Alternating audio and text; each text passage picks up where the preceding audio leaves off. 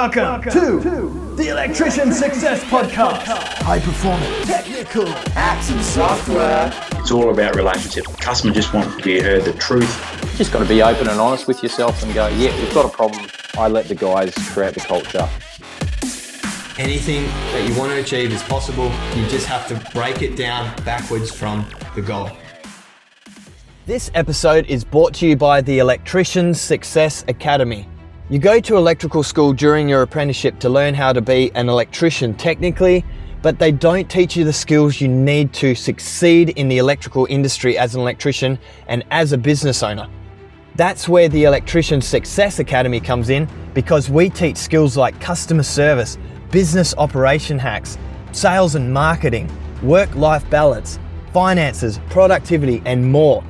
All of these skills are applicable to any electrician and any business owner anywhere in the world. If you are looking to take your trade and your business to the next level, we recommend that you sign up as a community member and be motivated by the high performance electricians in that group. This is called social learning. This is where we all teach each other something. As a community member, you have direct contact and can ask questions to any one of the interviewees that you hear on this podcast. You can talk directly with me, Greg Allen, and you can talk directly with Kirk or anyone else that's on the podcast. And you can interact with other high performance electricians from around the world and get little tips and tricks that you might not have thought about in your local area. And that's what this is all about. We're trying to share high performance information with the entire world so that we can all lift each other's standards and be more successful in the electrical industry. So if you're interested in signing up to that, go ahead to the electricians success academy.com and sign up as a community member. And if you want to further your learning after that, and once you see what it's all about, then you can sign up to additional electrical courses on there as well. I welcome you just to go and check it out because we would love to have you on board as a community member. If you need to get in touch with me for whatever reason, just shoot me an email at support at electricians-success.com. But anyway, let's get stuck into this episode. We hope you enjoy it and you get a lot of value out of it. Have a super day out there. Talk to you soon. Hey Brett, thanks for being here with me today um, at the Electrician Success Podcast. Really excited. This is our first in office uh, podcast, and I'm really excited to be here with you. And thanks for inviting us into your office and and sharing uh, your life story with us and what you think uh, people can do to improve their knowledge in the data and communication side of things. You're most welcome, Greg. You're most welcome. Thanks. Anything that we can give back is a good thing. Sweet, excellent. So, um, like to just kick this off with why did you become an electrician in the first place? Oh, that's a good one. Um, okay, so from a young age, uh, I was playing with electronics and and uh, building kit projects and and uh, had like little electronic uh, wire your own boards and Oh, really? everything like that as a kid. Yeah. Um, my uh, as a lot of people have, my dad's an electrician, um, so I guess maybe he recognised that that aptitude, I guess, as a young kid, and sort of uh, threw me things that I'd enjoy doing or might think that I enjoy doing. Yeah. Um, then I remember as a young kid, probably seven, eight years old, uh, of dad's business was a uh, just a single tradesman business. Yeah. And I remember going out to work with him on school holidays and and weekends and things like that, going to houses and rolling out big ass cable drums. Or they seemed big to me at the time. Eight or nine. Yeah. there doing it. yeah, yeah. I remember placing Claremont and rolling out the drum of 16 mil uh, consumers, main, so you could pull it through the roof. Yeah. And I'm rolling it on the lawn, and I couldn't even spin the drum around. It was that huge to me. But I, I did it, and uh, and um, from there. Um, as I got older, I spent more and more time working with him, Yeah. and there'd be Christmas holidays where I'd go out and spend two, three weeks working with him Yeah. Right. um, and you know just general hand helping, learning, and Yeah. and assisting. What would be the number one takeaway you got from your dad? Obviously, starting so young in that really your mind's so malleable and you're able to take a lot in, especially from your dad as a role model. What was the one thing that you took away from that? As a kid, going and knocking on somebody's door and say, "Hi, I'm here to do some electrical work, but he taught me that you would always roll up with your tools, make sure you've got them on you, you're ready to start. Yeah. The customer's paying for your time. They want to make sure that you're there, you're ready to go. Yeah. So one of those big things that was beaten into me was you need to make sure that you've got your tools, you're ready to go. Yep. When you knock on that door, it might be the first call of the day, so it might be seven in the morning.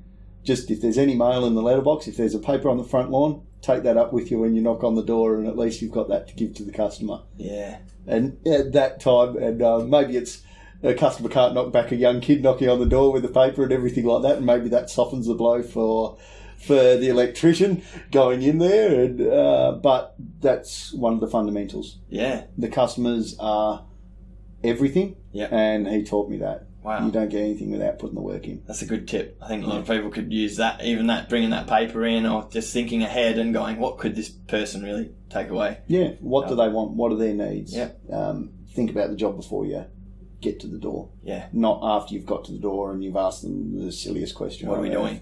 Yeah, yeah. Usually there's something, there's a reason. So ask lots of questions before you get there. Yeah. Cool. Yes. And what was what would be the number one uh, takeaway from your apprenticeship that you would say, like, if someone was to have this attitude or do this thing through their apprenticeship, Yeah. then they would. Okay, uh, I was fortunate enough to work with a lot of old buggers, um, and sometimes old buggers don't have tolerance. If you don't want to be there, if you're not wanting to give them 100%, not wanting to ask questions, not wanting to help them, because we've got to remember as a young person in the industry that the tradesmen all have goals that they need to achieve in the day. Yeah. they are a, a seasoned tradesman knows that what they need to do when they get to the site they know what they need to get done so that they can have a day where they can actually get home at a respectable hour because they're thinking of their families Mm. um, so to have a hand that helps you that isn't interested that doesn't want to show the atten- uh, attention to detail to even move quicker or to understand what you're doing is puts you dead in the water. Then the tradesman Yeah. then gets shitty, standoffish, Yeah. um, and then teach they don't want to teach you anything because they go, "Oh well, you're not wanting to learn, Yeah. so why would I want to teach you?" yeah. Um, and that that's critical even today, and tradesmen do see that. Um, so the best advice to apprentices is show that attention to detail. Show that you want to be there. Demonstrate that you want to be there. Yeah. Be part of the team because at the end of the day, everyone's part of the team. Mm. Um, if you're a, if you're just a single man with an apprentice, that apprentice is your lifeline Yeah. if you're a team on site on a cable pool and there's 20 of you on site, every single person's critical to the wheel to make it turn. Yeah. Um, so all in. Yeah. You're committed. You've got a contract in place usually with your employer. So be committed to them as they are committed to you. Cool. So R&M Solutions. Yes. Tell me the story of R&M Solutions. Uh, what you're doing. Like, where'd you start? Okay, so so R and M uh, has been around for only a short time as R and M Solutions. It's seven and a half years now, but um, it came about as an inception of three different businesses. We started up, and, and the partnership was testing from the start. Um, there, you've got to. We started a business which had instantly forty people Yeah. on the books yep. and making payroll and all that type of stuff, and you're in the thick of it from the day one, you know, and you're going, okay, well, we- we've got to make payroll for all of these people this week. Yeah. Um, but tenacity saw through it and everything like that, and we got to um, probably about eight months in, and the relationship was starting to sour between the partners, um, and they came to me, approached me, they said that they wanted to not be involved in what is R and M Solutions anymore.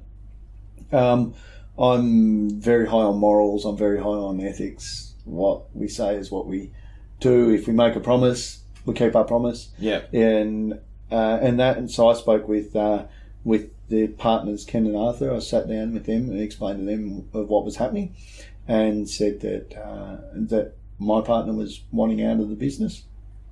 Um, I explained to them. They then said to me, "Look, if you want to get out and walk away from all of this, there's no problem." So they gave me an out on my contract. Yep. I said to them, "No, I don't want an out on the contract." Because I could see the greater good. These guys were very clever people, Yeah. and they were able to pass on a hell of a lot of information. Yeah. So we sat together and we devised a new business plan uh, that would get us through the last six months that they were with us Yep. on how it would get me in contact with everyone within the business, customers, uh, builders, all of those people, and take over everything on my own. Yeah. So I, I took all of that on board and took over on my own and then kept building. And the business grew and it grew successfully, but I was finding that it was taking more and more and more of my time. So long days were a norm, weekends were a norm, and I wasn't getting to see my family or, or do anything but work. Um,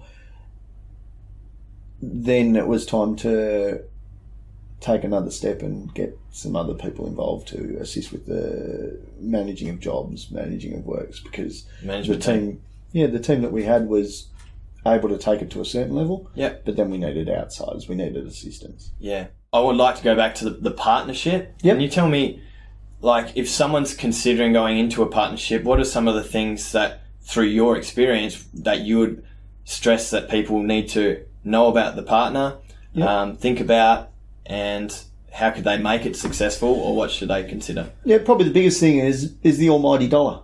Money's probably the biggest thing. Um, if you've got a partnership, a partnership will work providing all people in the partnership have the same goal. And it's about setting the goals and understanding the goals together. Um, if, for example, one partner can fund the business and the other partner cannot, you need to be comfortable with being able to fund the business and then not being able to fund it. Um, Yeah. If you're not comfortable with the money factor of it and you're funding a business, and don't do it. Yeah, not Um, worth it. But for the right partner, if the right partner, and there's always going to be arguments, but it's how you develop from those arguments. Sometimes there's bridges that are crossed that can never be crossed, um, and you just can't come back from them. Um, partners require all partners to understand Yeah, what the goal is. it's almost like a Yeah. parent. Yeah, exactly, exactly. You're parenting a child, Yeah, and the child uh, is the, the business. child's the business, and if you're not doing the right thing as parents together, you yeah you you're never going to be unified. Yeah, You people will pick the weaknesses. You know, employee will talk to you about something, talk to the partner, and say, "Oh, well, they said this," and, yeah, and it creates unrest. Mhm. Um, we yeah, we were in a partnership that failed, but uh, it's only through tenacity and hard work that the business kept going. yep. Was Um, what was the biggest challenges that you faced in that partnership? In your circumstance? Yeah, um, people with so again the partners needed to all understand the dollars. Um, my particular experience was not very nice on the dollars and cents side of things. Um, I had very good grip of the mathematical side of things with the business of what it cost for things, what it cost to do this, where the money was going for this, where the money was going for that. Um, I was under the impression that we were all here to build a business, but they were, my partners were keen to get the, the benefits out of the business financially sooner Yeah. rather than later. Yeah. They didn't understand that it was a long term haul. Yep. And back in 2008, it was good times. So they were taking There was a profit before yeah, Yeah. affecting cash flow. Yeah, it was affecting cash flow and and particularly um, again it goes back to if you're not comfortable in putting the money up front, then don't do it. If it's a if it's a one sided affair, Yeah. um, but if you're in a partnership in a in a proprietary limited company and they're directors as well, you must understand that uh, there's money in buying out shares and rights. Yep. Um, so there's people will invariably want to be paid to leave something. Yep. Husband, wife, parent scenario. Exactly right. Good analogy. and and and yeah, you need to be prepared for that. It's going to cost and it's going to hurt. So think about it yeah. before you go into it very well. Very well. I thought we had, but obviously we didn't. yeah. If we only survived eight months and and their last year and and And you're sort of lucky in a way because they wanted to leave yeah, versus someone I've heard of people getting stuck in partnerships and then they just hate each other and they can't get out. correct. And it's And they're stuck until the day they die, yeah, um, or they both get out simultaneously. awesome. All right, so what we're going to do now is move into um, your specialty. So your specialty, Internet of Things, data communication, fiber, all that is your specialty. It's where you uh, dominate the market. Um, and so what I'm hoping to get out of you right now is um, if you were to train me, say if I knew nothing at all about data communication work at all, uh, or someone that doesn't know anything about it, what would be your 12 you had 12 weeks before we went into a competition where I could win a million dollars or we could win a million dollars Oh, we get do we, We- get an equal we get- share? we get an equal Is it share a partnership, Greg? it's a partnership Oh, jeez. Okay, we might have to revisit that one. you have all the money okay so no, no, I don't want all the money. I'm not greedy. you get all the money. this is this is your so you you get all the money. This is what you're going to teach someone and if they win you get all the money. Yeah. here we go. So 12 weeks uh, internet of things how would you train someone up for uh, design installation competition um, in data network solutions? Right. First, Greg, are you a nerd? absolutely Okay, so you enjoy playing with things and how things talk to each other at Yeah. work and how you get your TV to connect to the internet. yeah and newest app Oh, Exactly app right. freak Exactly right. Which, which we've seen. Um, and being social media king that you are, self-proclaimed, I think. Um, but I, I myself, through doing a lot of comms work and everything like that, understand what it is. And again, being a sort of a private person out of work, um, I'm not a Facebook person or anything like that. Yeah. But anyway, I've got 12 weeks to train you. yeah what are we going to do So first of all, you need to come with us for the first two weeks, and I need to expose you to the sites.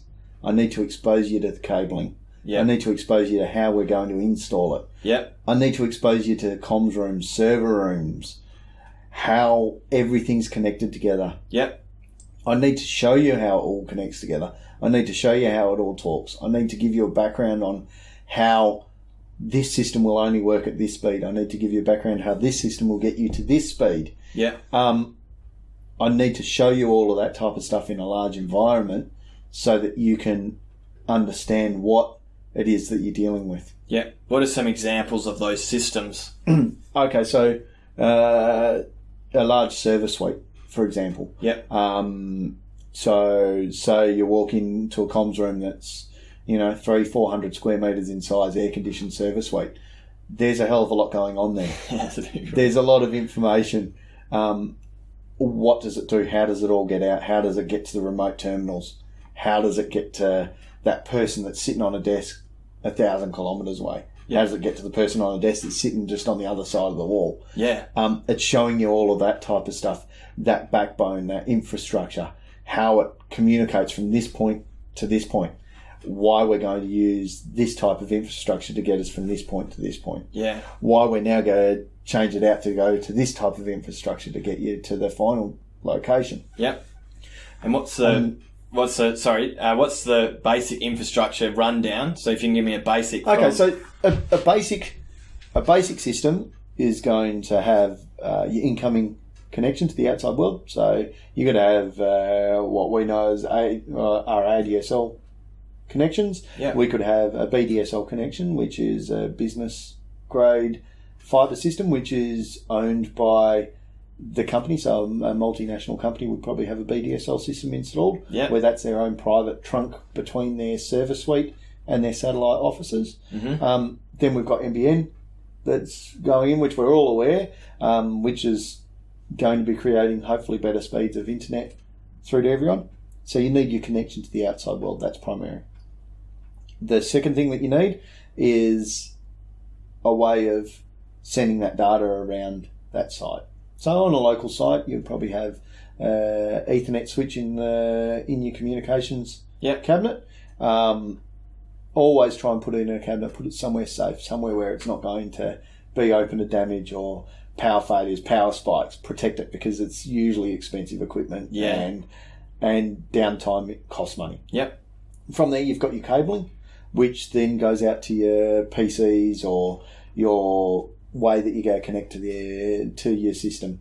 Um, you could have it going to a wireless access point, which allows your mobile devices to be connected, your uh, laptops, anything that needs a wireless connection. Yep. Um, so that's your basic system. So your switch is something that allows the data to travel between all of the points Yes. equally. Yes. Um, you see it in your basic router, modem router Yep. that you get at home. Yep. So your basic home modem's probably got four ports on it, um, and they used to be hubs where a hub would only get you certain speeds, but a switch allows you to uh, get more throughput on your data and your bandwidth, Yep. um, and it allows to um, it allows you to uh, how do I say this um, prioritize certain data packets. Yeah. Um, if, for example, you're working on a terminal on one side of the office and I'm working on another terminal on the other side, and we're both accessing something similar on uh, on the website, um, it allows to be cached. So therefore, your your stuff speeds up, my stuff speeds up in a larger system. Yeah. It enables you to do a lot of other things. So that's where the switches sort of come in Cool. in handy in that way. Yeah. It allows you to connect multiple devices. It allows you to um, it allows your PCA to talk to PCB, uh, to PCC, Yeah. to your server, and everything like that. So the switch is dependent on how how much speed it allows through. Um, yeah, so the switches, um, so your switches are your most critical part of hardware for getting your information around in a local situation. Um, previously, it used to run at 10 meg, then it went to 100 meg. Yep. Now, traditionally, it's no no stranger to have a one gigabit switch Yeah. on everything that you do, but the future is 10 gig, and 10 gig is where it is. But every evolution obviously allows for an upgrade in cabling, backbone, mm. and all the other bits and pieces to get the data there because you're only as good as your weakest link. You're right. So if you've got cable that's not able to transmit the speed, it won't transmit the Correct. speed. If the switch won't allow to transmit the speed that you want, but the cable does, then it Then- still won't. Exactly right. always It'll only go as fast as the weakest link. Yeah. So, um, so yeah. So if you're cabling, if you want to run 10 gig around your around your local infrastructure, and you've got a 10 meg switch with a one gig uh, card on your PC, you only go get 10 meg. Yep. But if you up it to a one meg switch, well, you'll get one meg. If you up the switch to a 10 gig switch, but you still got a one meg PC, you still only go get one meg. You need to Everything needs to be upgraded, so that's something you need to consider when you're going to see the customer. You see the cable What they've got they want Cat to 5e. do? It's like, no, you're going to have to upgrade this. if you want Exactly, and it's speed. what that customer wants. Um, most of the time, it's about giving them the option. Yep. Um, most customers will be open to options. Um, explain the options to them. What does option A get you?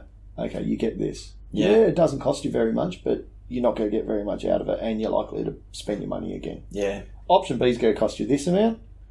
You're probably going to spend a little bit. You'll spend a little bit more to start with, but it's going to get you through another few more years. Yeah. Option C, okay, well, the uh, your benchmark technologies. Yeah. Okay, right. Now you're not looking at an upgrade for a little while. You're going to probably have to upgrade your head end equipment before you do that. Yeah. Your infrastructure. Mm, cool. Sweet. So we're going out in the field. You're going to teach me all of Yes. like that sort of stuff. Yeah. Um, so I'd out love there. to love to put you with some of the techs.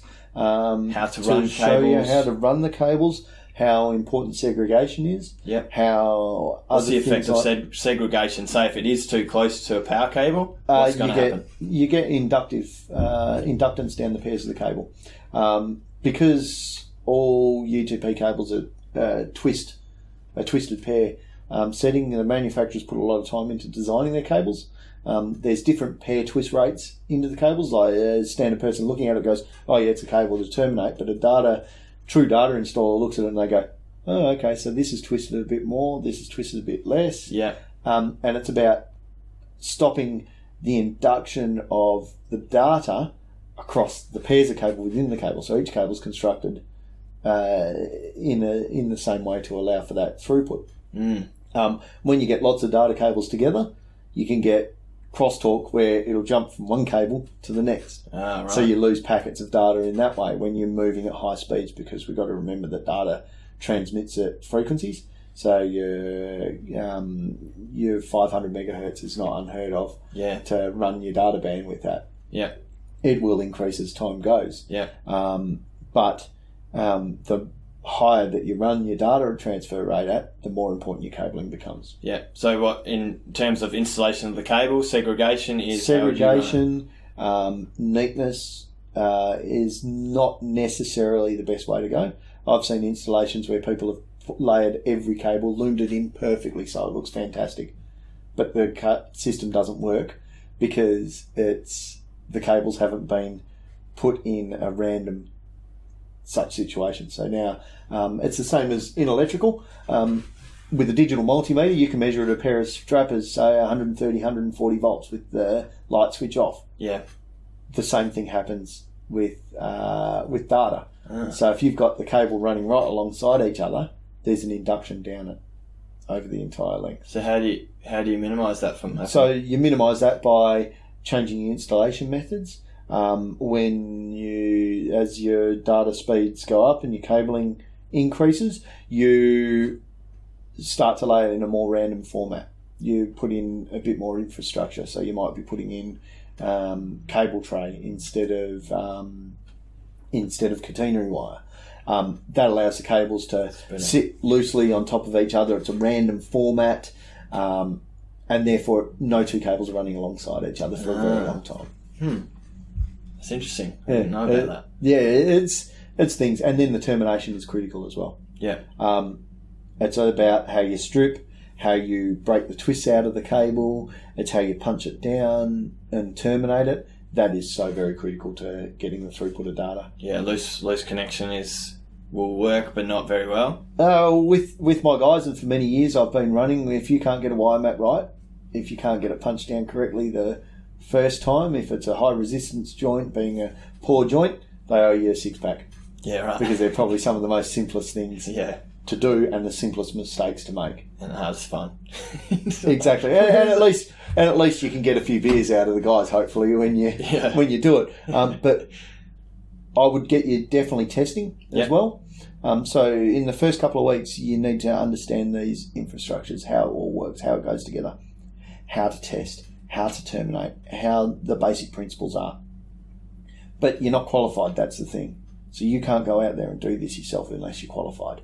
So you need to sit your qualification. Um, unfortunately, it's two to three weeks of full time school, and all you got is full time school. That's doing your ACMA licensing. Yeah. Um, once you've done that, so there's some good trainers out there, um, and they will teach you how to learn everything from a textbook. Yeah. I wouldn't recommend learning from a textbook and then going to site because you don't have that understanding of what it is on site. Yeah, so go to site first for a site couple of weeks. first for a few weeks Then we're going to to understand the basics, how it all works. Then, when you go into the theory of it, you've got two to three weeks of theory, which you need to do because you And- can't be qualified unless you've got it. you do that as an electrical worker anyway, as part of your training. as, as part of your training and being an apprentice, you're learning how to do the cabling. Uh, you're learning how to do all of that. But in trade school now, they've brought that in. So you, Yeah. the minimum that you walk away from is your ACMA license to install telecommunications cabling. yeah, Um, what you don't get is any endorsements. So you don't get Ah. your coaxial endorsements, you Yeah. don't get your fibre optic endorsements, you don't get your structured cabling endorsements, Mhm. and they're all critical.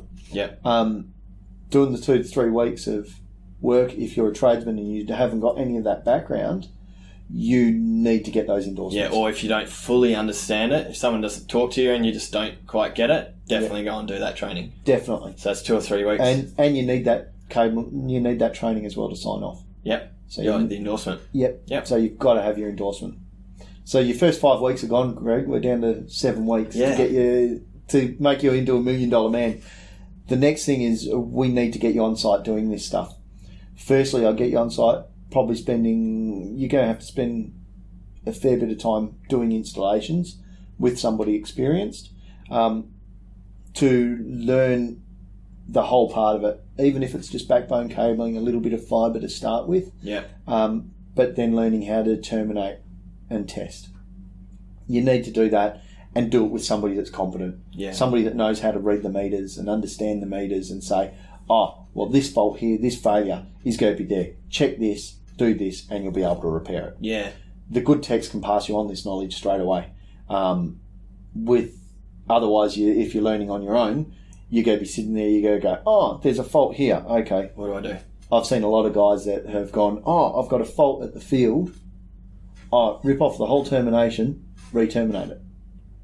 When they could have just done a little bit of manipulation on their cable and it would have fixed it. Yeah. Um, but again, that's experience and that's training from good experienced technicians to yourself. So you to do that for a good couple of weeks. Yeah. But then you, once you, because you've done your ACMA courses and everything, so you understand phones, you understand that type of stuff. Then I'll probably get you doing and looking after some of these jobs as taking over a more senior role in them, so that you're now directing people with somebody experienced beside you. Yeah. That experienced person is now guiding you to assist with what you need to do. Um, you're still putting in a lot of work. You're still thinking about what you're doing. You're still asking a lot of questions. Then you need to start to do some of these changeovers, some of these sites and everything on your own. Um, I'll probably say with little changeovers, little sites, little integrations, so that you go, okay, I'm building up my confidence. Yeah. What's an example of a little site? Okay, so a little Job. site might be a small business, um, and they've got a pile of wires and everything. It's all bundled under a desk Yeah. and they're using a combination of systems to make the rest of their systems work. So they might have a wide CCTV camera that goes back through the internet. They might have um, a wireless PC on the other side of the store. They might have a phone on a desk that's wired back to a PABX. Yeah. And your scope of works might be okay, we want to tidy this up. We want to make it into a structured cabling system. So, a structured cabling system is where the data cable can run either phones or data down the one cable. Yeah. That's important. And I will always encourage a customer to go for a structured system. Um, gone are the days where we um, have that need of having a yellow two pair cable to an outlet. We can run a, a, a UTP cable to the outlet Yeah. and do whatever we need, providing it's set up correctly. Yeah. What it means is that you want to upgrade your phone system, the cabling's already there. Yeah. You can go across to voice over IP. You can go change your PABX if you don't want to go to voice over IP. It allows you to do all that. So you get onto a small structured site. Yeah. You might get in there, you might move the PABX. You might do this. Again, I'd have somebody assisting you with doing that type of stuff. Mhm. Teach you the finer points of how to log everything before you start, how to make those faults not appear when you start Yeah. writing everything down. Again, you'll use your phone probably, and I'll sit there and go, "Why are you using a phone?" Because I'll be sitting there writing it down on a piece of paper. Yeah. Um, but that's my method. That's how my brain works, Yeah. and I see that method as a great method. But writing it down so that you've got a rollback. Mm. Then you'll start. You'll be talking to the customer at all times because you're going to put all the fundamentals, all the basics in. You're going to get all of that going. But when it comes to changing over, now the pressure starts. So you're now got to take all of their system offline. Your customer now can't work on any of their terminals. They haven't got internet. They haven't got phones. Yeah. And what are you going to do? How are you going to do it? What's going to happen? What happens if I go wrong? That's all the questions that you need to be asking Yeah. yourself of how you're going to do it. Yeah. Hence the writing down. Then you're going to move on to the bigger sites, the bigger stuff, the stuff that's time critical, uh, the stuff that's customers are not so flexible with your shutdown time. They go turn around, they go say to you, right, Greg, uh, we've given you a window and we're giving you this window and it might be at one in the morning till four in the morning. Yeah. And you've got to make that happen. Yeah.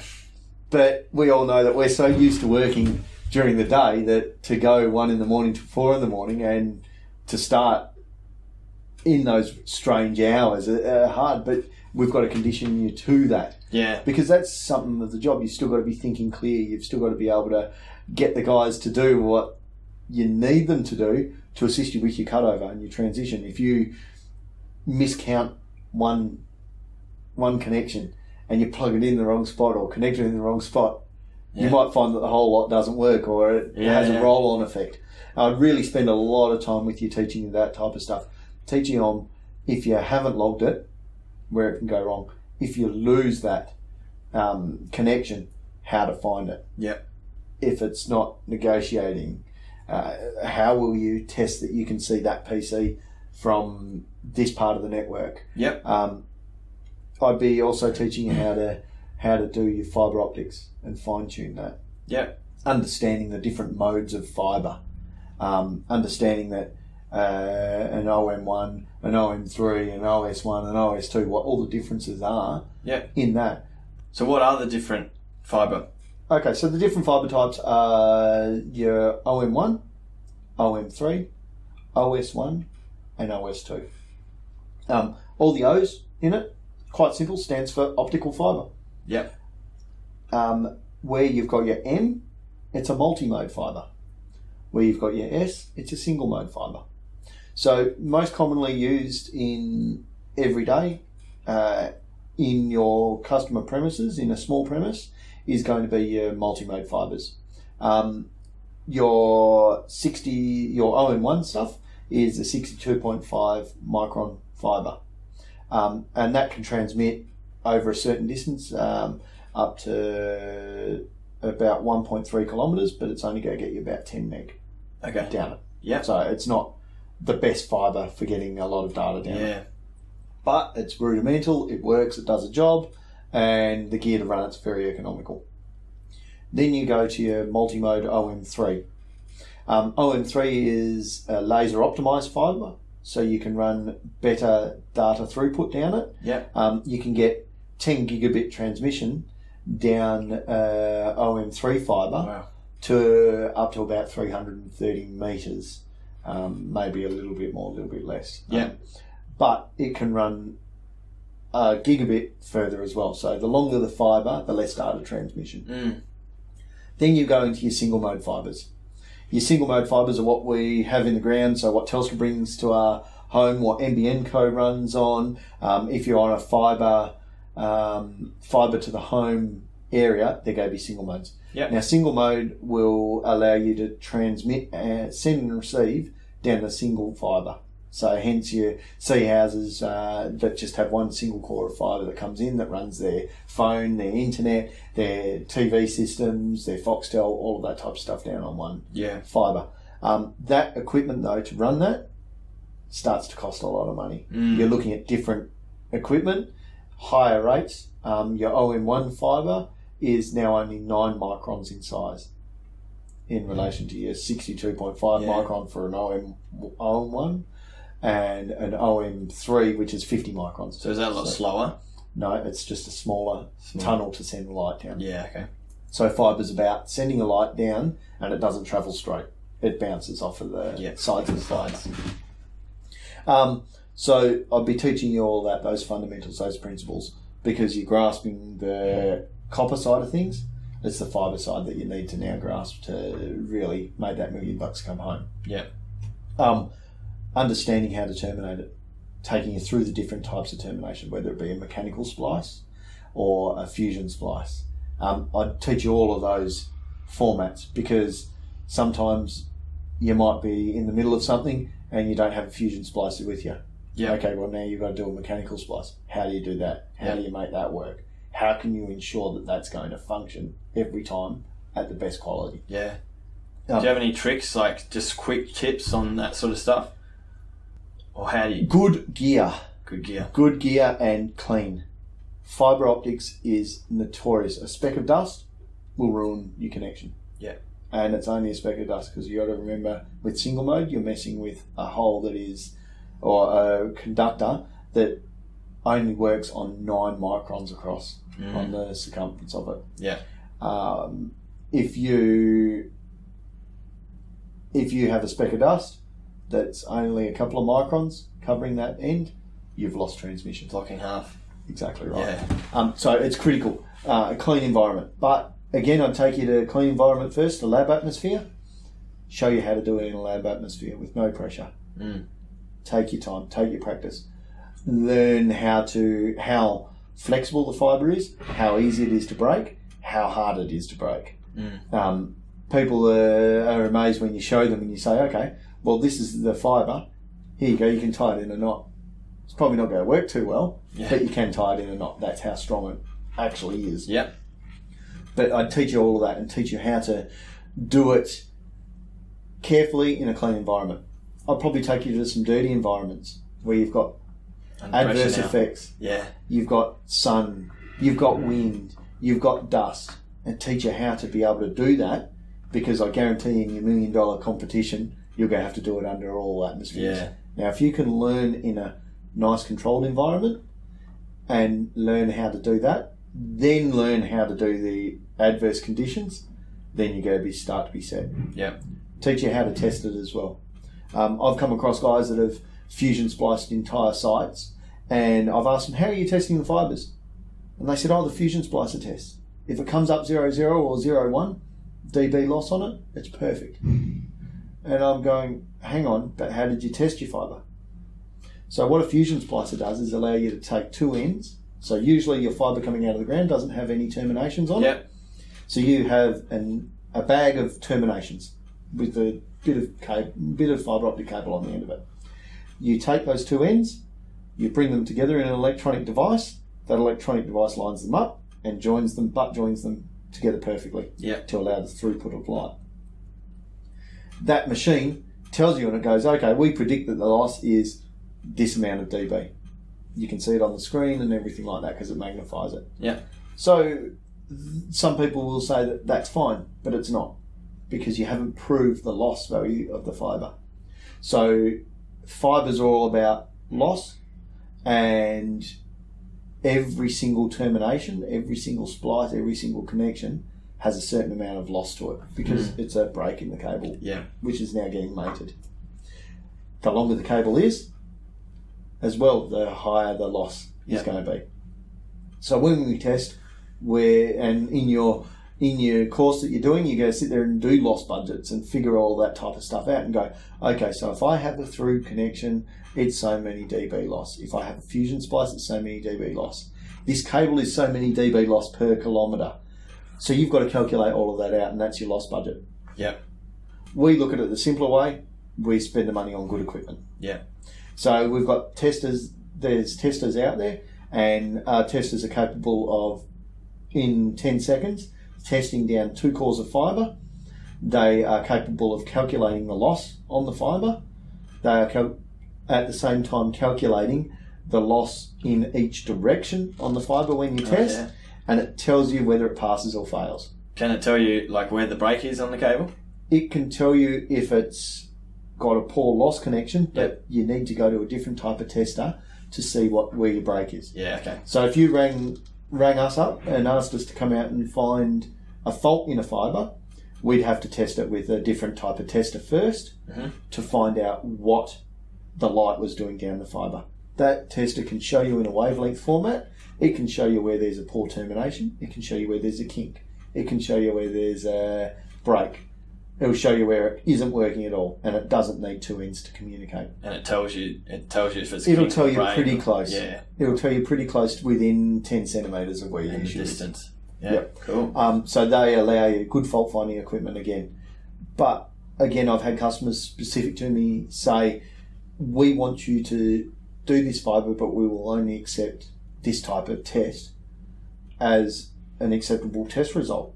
But it doesn't tell you your loss on your fibre. Mm. And I've had to explain to them, no, you need this type of test. No, no, no, we'll only accept this. Again, there's a lot of people that don't understand what's happening in and how to do it properly. So they write up a spec that they think is fantastic, but it actually doesn't work. Yeah. Okay.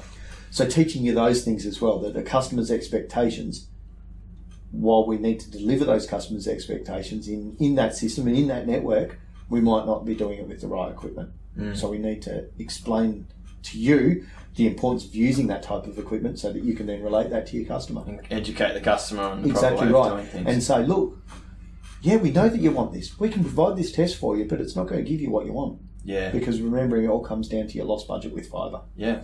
If you've got too much loss in light, the signal doesn't get there. It Yeah. doesn't send, it doesn't receive. Yeah. And that's that is what I'd be spending a lot of time with you. You need to spend a couple of weeks on that as well. Yep. And once you're doing that and you're able to do all of those things and go out and, and do that, you're ready for your million dollar win. And you'll beat Competition. any bastard. Cool. Awesome. And uh, what if I only had eight weeks to do that? What would you change in that course? Obviously, the three Yep. weeks of training would stay the same. Yeah, you still got your three weeks of training, but now I'd be sort of saying we still need to fit a lot of that in. Um, basically, the experience on site is where it's going to really take you down. Yeah. So straight away, I'd turn around and say, "Okay, Greg, your night school now. You're not Yeah. going to be able to have those three weeks during the day to do it. Yeah. I need to enrol you in night school, and we need to start that probably, hopefully, the first week in." Yeah. we need to give you a really good grounding the first few days Mhm. so that you understand it and now your studies are really going to impact on how you come out at the end of it Yeah. um, then we're going to have to lose a week somewhere in our um, in our on site so Yeah. we're going to have to upscale it maybe we might get you involved in a bit of uh, after hours shutdowns Yeah. earlier Just get some extra time in. yeah, just to get that extra time in. Yeah. Because at the end of the day, we learn a lot of things during the day, but in an environment where we're under pressure, we don't learn it. In an environment where we're not under pressure, we don't learn as much as what we can when we're under pressure Yeah. to get something done. Yeah. So if we we just got to get you into that So pressurized still, situation. still achievable. We just need to pressurize it, compress it, and make it happen. Exactly, and I'd be evaluating you almost daily on how you are handling with things. Yeah. Um, that's a critical thing because again, if you're not, if you're missing one critical step in it, in that day, and we've glossed over it, and you're now doing it because we've had to condense our time, yeah, that might be the critical, and that might do us out of the day. Yeah. Cool. So, yeah, we'd we'd have to condense. Cool. A lot of hard work, my friend. No, it sounds good. Excellent. Thanks for sharing. Um, so moving on, uh, just to, while we're talking about training, so what's the process you go through when looking for a staff member to join R&M Solutions, and also how do you, once you've chosen the person that's suitable for the role, Yeah. What's the training process that you go through to get them up to speed and to ensure that they're capable of doing So- the work? The biggest thing is finding the right person that fits in. At the end of the day, we're still a family orientated business. And by family orientated, it doesn't mean that it's family run or anything like that. Our focus is on everybody that works in the business and how the business affects them and their family life. But it also is how you interact with your workmates. Um, we explain to everyone when they're in the interview process, whether it be a work experience or prospective tradesman, um, our values. So we've got core values that we set aside, and that's quality, integrity, and respect, um, because you need all three Yeah. um, to work here. Um, if you don't have quality and you don't have integrity and you don't have the respect, you're not going to survive too long Mm. because we require our customers to understand that as well. Yep. So it's about educating our customers on that. It's about educating our suppliers and it's about educating our employees. Now, so quality, integrity, and respect, and and respect. We have um, a little bit of a pamphlet that explains the business, who Yep. we are, Yep. what we are, how we got here, and that type of stuff, um, and what's expected. Um, there's a little checklist. It's like a pre-employee checklist. Yeah. Are you Yeah. are you Do you fit into this? this fit culture? Into this? Um, because at the end of the day, I know that from working with other people, if you're stuck next to someone that you don't like working with, and they're not helping you to achieve what you need to achieve, you're not going to enjoy your day at work. Mm. We aim for an enjoyable day at work. Yeah. we it's always going to be a hard day.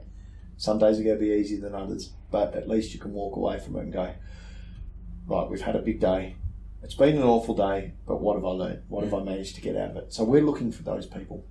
Cool. Our apprentices are important to us, so they need to want to be here. If they don't want to be here, then we don't really want to have them as a trainee, Mm. um, because then we're putting out somebody that doesn't want to be committed to the industry. Yeah. Um, so that that's how we go about. How do you find those people that want to be at work when you're just in an interview process? What's the how do you just get a feeling or Yeah, we just get a feeling. Usually, it's um, usually we try and have more than two, at least two people interviewing, um, because that helps. yeah Um, what one person might pick up on another person might not. Yeah. And then it's a it's a talk about it um, about how they'll suit. We'll look for word of mouth as well. Yep. We'll look at um, how that person can interact, whether they're an introvert, an extrovert, Yeah. those types of things. Personality types. Yeah, exactly. Yeah. Um, and don't get me wrong, it takes all different personalities to make a business grow. Yeah. Um, you can't have all extroverts because you won't get a lot of things done. Sometimes, you know, you've got to have the introverts that are happy to sit with themselves and pass that on. They might be quietly spoken, but geez, they, that customer, their customer relationship skills are fantastic. Yeah. Um, and it's especially with the tradesmen, it's understanding what their skill levels at, and sometimes a lot of that's very hard to get out of an interview. Mm. Um, then when they've got a job and they're successful, they're usually monitored for the first week, uh, side by side with another experienced tradesman. Where we're relying on a lot of our tradesmen once we've inducted them into the business. Our seasoned tradesmen are, are people that are helping them to learn their day. Uh, and assessing them. exactly right. Um, because I can give them so much, but I give them so much from my point of view. Mm. But they're not doing what I do. Yeah. They're doing something different. Yeah. So that the key tradesmen are now are, are critical things to our growth. Yep. So that's why everybody is valuable in their own way. So they'll go out with the key tradesmen. They'll go out with experienced learning. people. Yep. Yep. Peer-to-peer learning, understanding our systems, understanding why we do what we do and how we do it and why we manage it that way. Yes.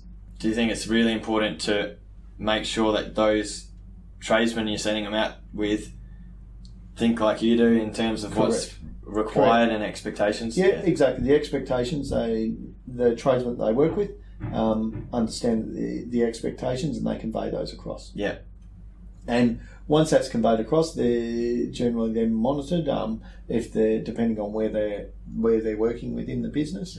Um, again, uh, the service based side of things is a lot more difficult because it's understanding and learning customers. And some of these guys that are with us have been with us for within the business for 22, 23 years. So they know everything about certain customers and certain jobs Yeah. that have carried over. Um, and it's those types of things that we need to remember and keep focused. And we, we teach that focus. Yeah. Cool. And then we're just following up, contact with the within the office, visit them on site, Yeah. see how they're going, and have a general talk. It's not a talk about work, but a general talk. Yeah. Um, it's learning what they are as a person Mm. rather than as a tradesman. Because almost- then we can assist to be, you know, you're not going to have friends everywhere, Mm. and I accept that, but it's at least understanding them. So when they have the understanding of what your expectations are, you have the understanding of what they understand your expectations are going to be. So, Yeah, that's a good point. It's almost like a nurturing uh, approach to the yeah. to And sometimes a, a good conversation, not about work, will generally get you a better understanding of where somebody's mindset's at. yeah. Cool. Sweet. So just moving on. So just with the um, with your experience, say if you knew what you knew today, and you would have start business again, what would you do differently? What's your what's I the- wouldn't. I wouldn't turn around and say I'd do it younger when I was younger because again it was all about experience and learning from other people. Yeah. You learn a lot of stuff from good people, and um, if you can spend more time working with good people and good good businesses, and strive to work for that great business that can teach you a lot of things, then going out on your own becomes second nature. Um, would I change a lot of things? I don't know if I'd change a lot of things. Um, the reason being is I wouldn't be where I am today and how I am today without going through the falls that I've had to suffer. yeah Um, the falls are what you learn from. Yeah. Um, not getting pride in your way. Mm.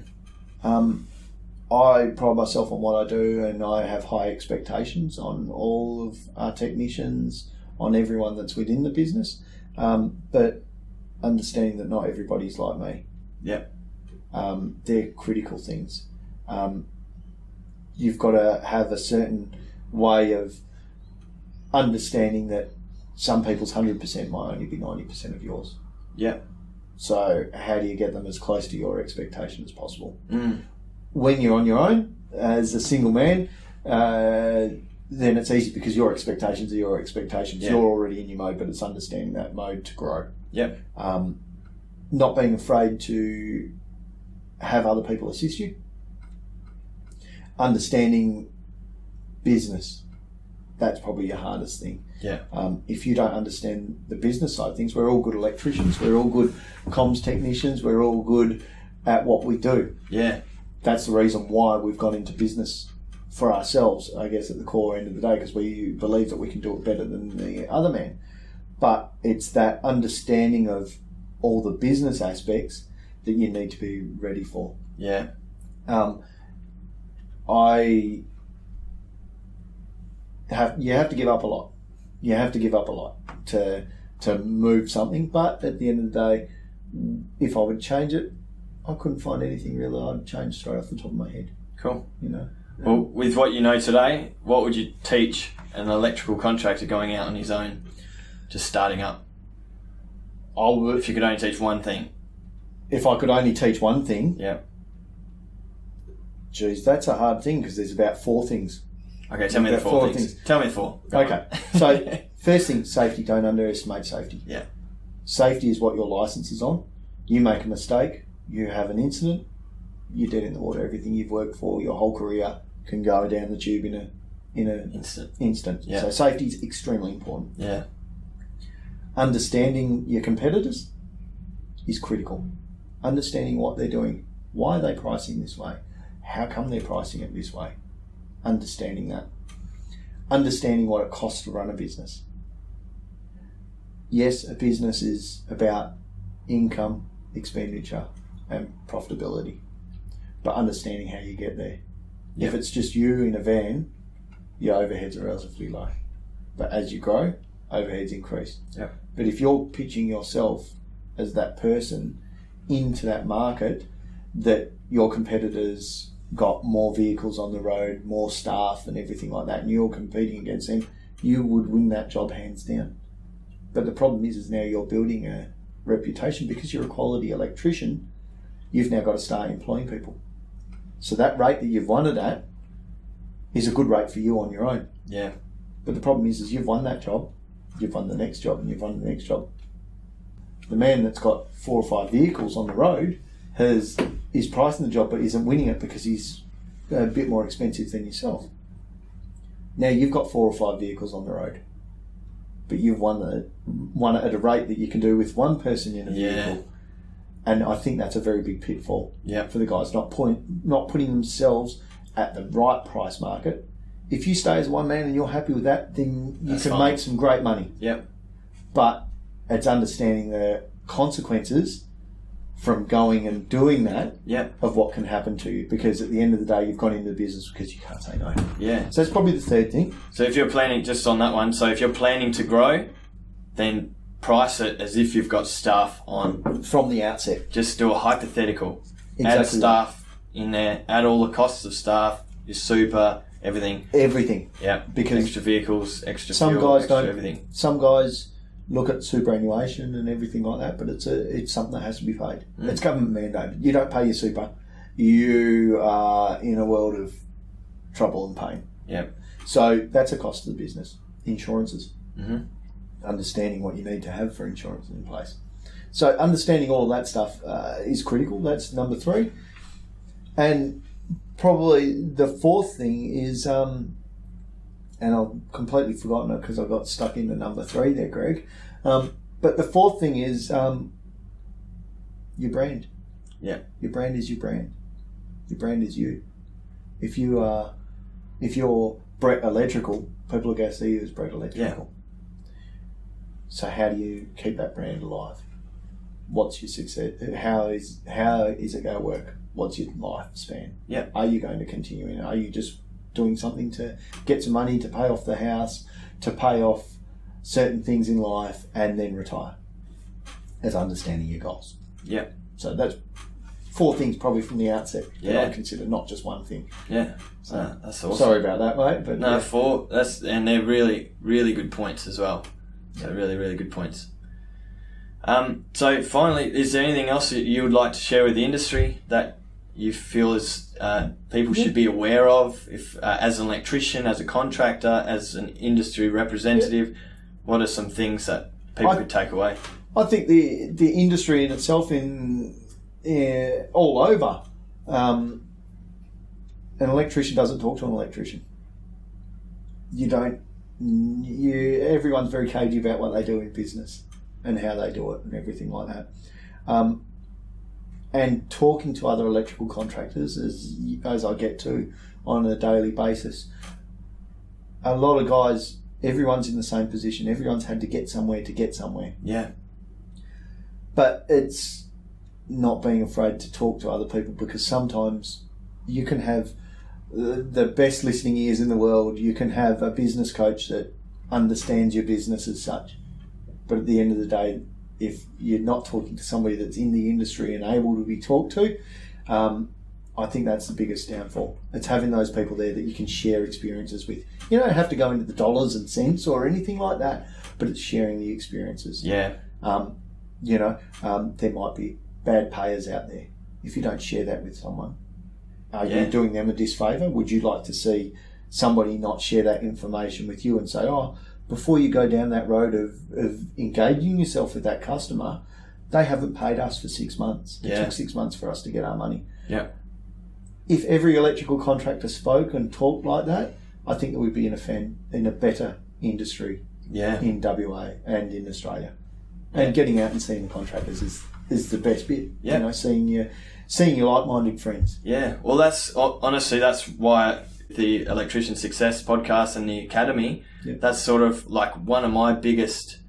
Uh, most valuable experiences is when I go to conference. So Master Electricians Conference. Yep. go there. I've got a world of troubles, and you know it's not in the business sessions where you learn everything. It's when you're out afterwards drinking and having a good Yeah, time having with a all the contractors. with stupid people. but you, yeah. you're like, you know what? I'm really struggling with this, and they're like, well, I've yeah, I've been through that, and this is Yeah. what you have to do. And all of a sudden, you just walk away with all these tips. exactly. And you're not you're not having to divulge what your business is. Yeah, It's the tips and other people's downfalls. People are more than happy to share a failure with you yeah, if they got out the other side and and survived it. They will share it every day of the week so that they can ensure that another person doesn't fail yeah. and do the same steps. I guess I wanted to, with these interviews and wanted to be able to bring that conversational style Yeah. um, conversation to everyone. It mimics like if someone needs to go and get their specific uh, situation and talk to that with another contractor, then they should definitely.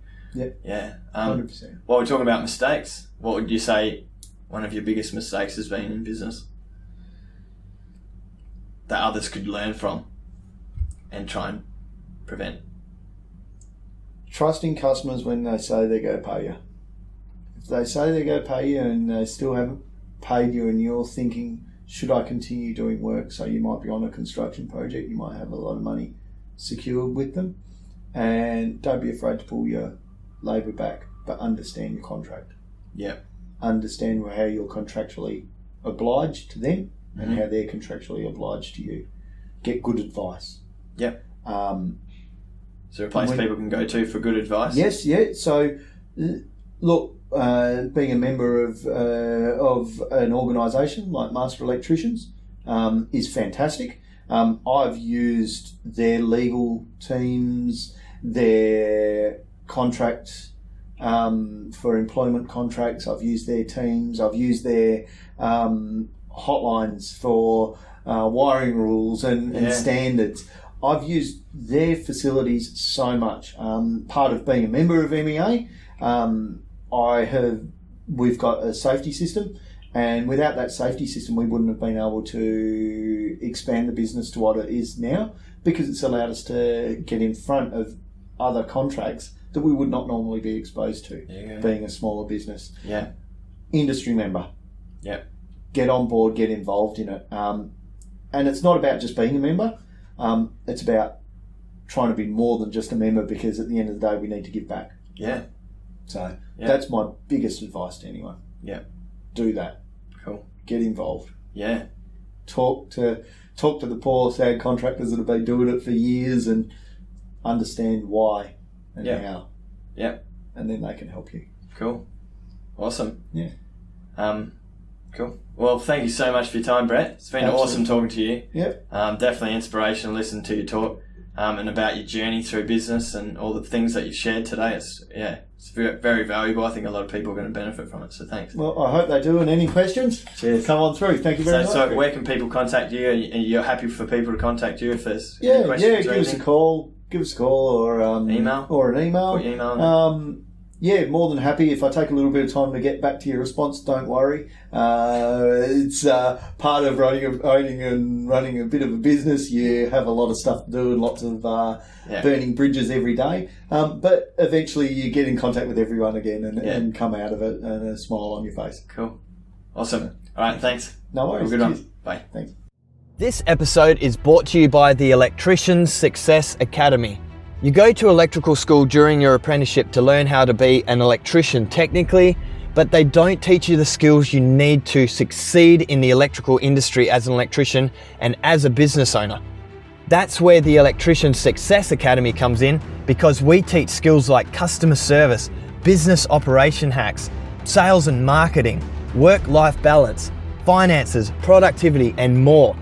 All of these skills are applicable to any electrician and any business owner anywhere in the world.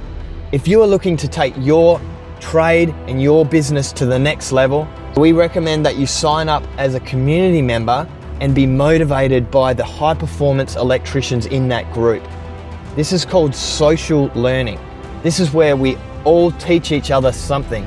As a community member, you have direct contact and can ask questions to any one of the interviewees that you hear on this podcast. You can talk directly with me, Greg Allen, and you can talk directly with Kirk or anyone else that's on the podcast. And you can interact with other high performance electricians from around the world and get little tips and tricks that you might not have thought about in your local area.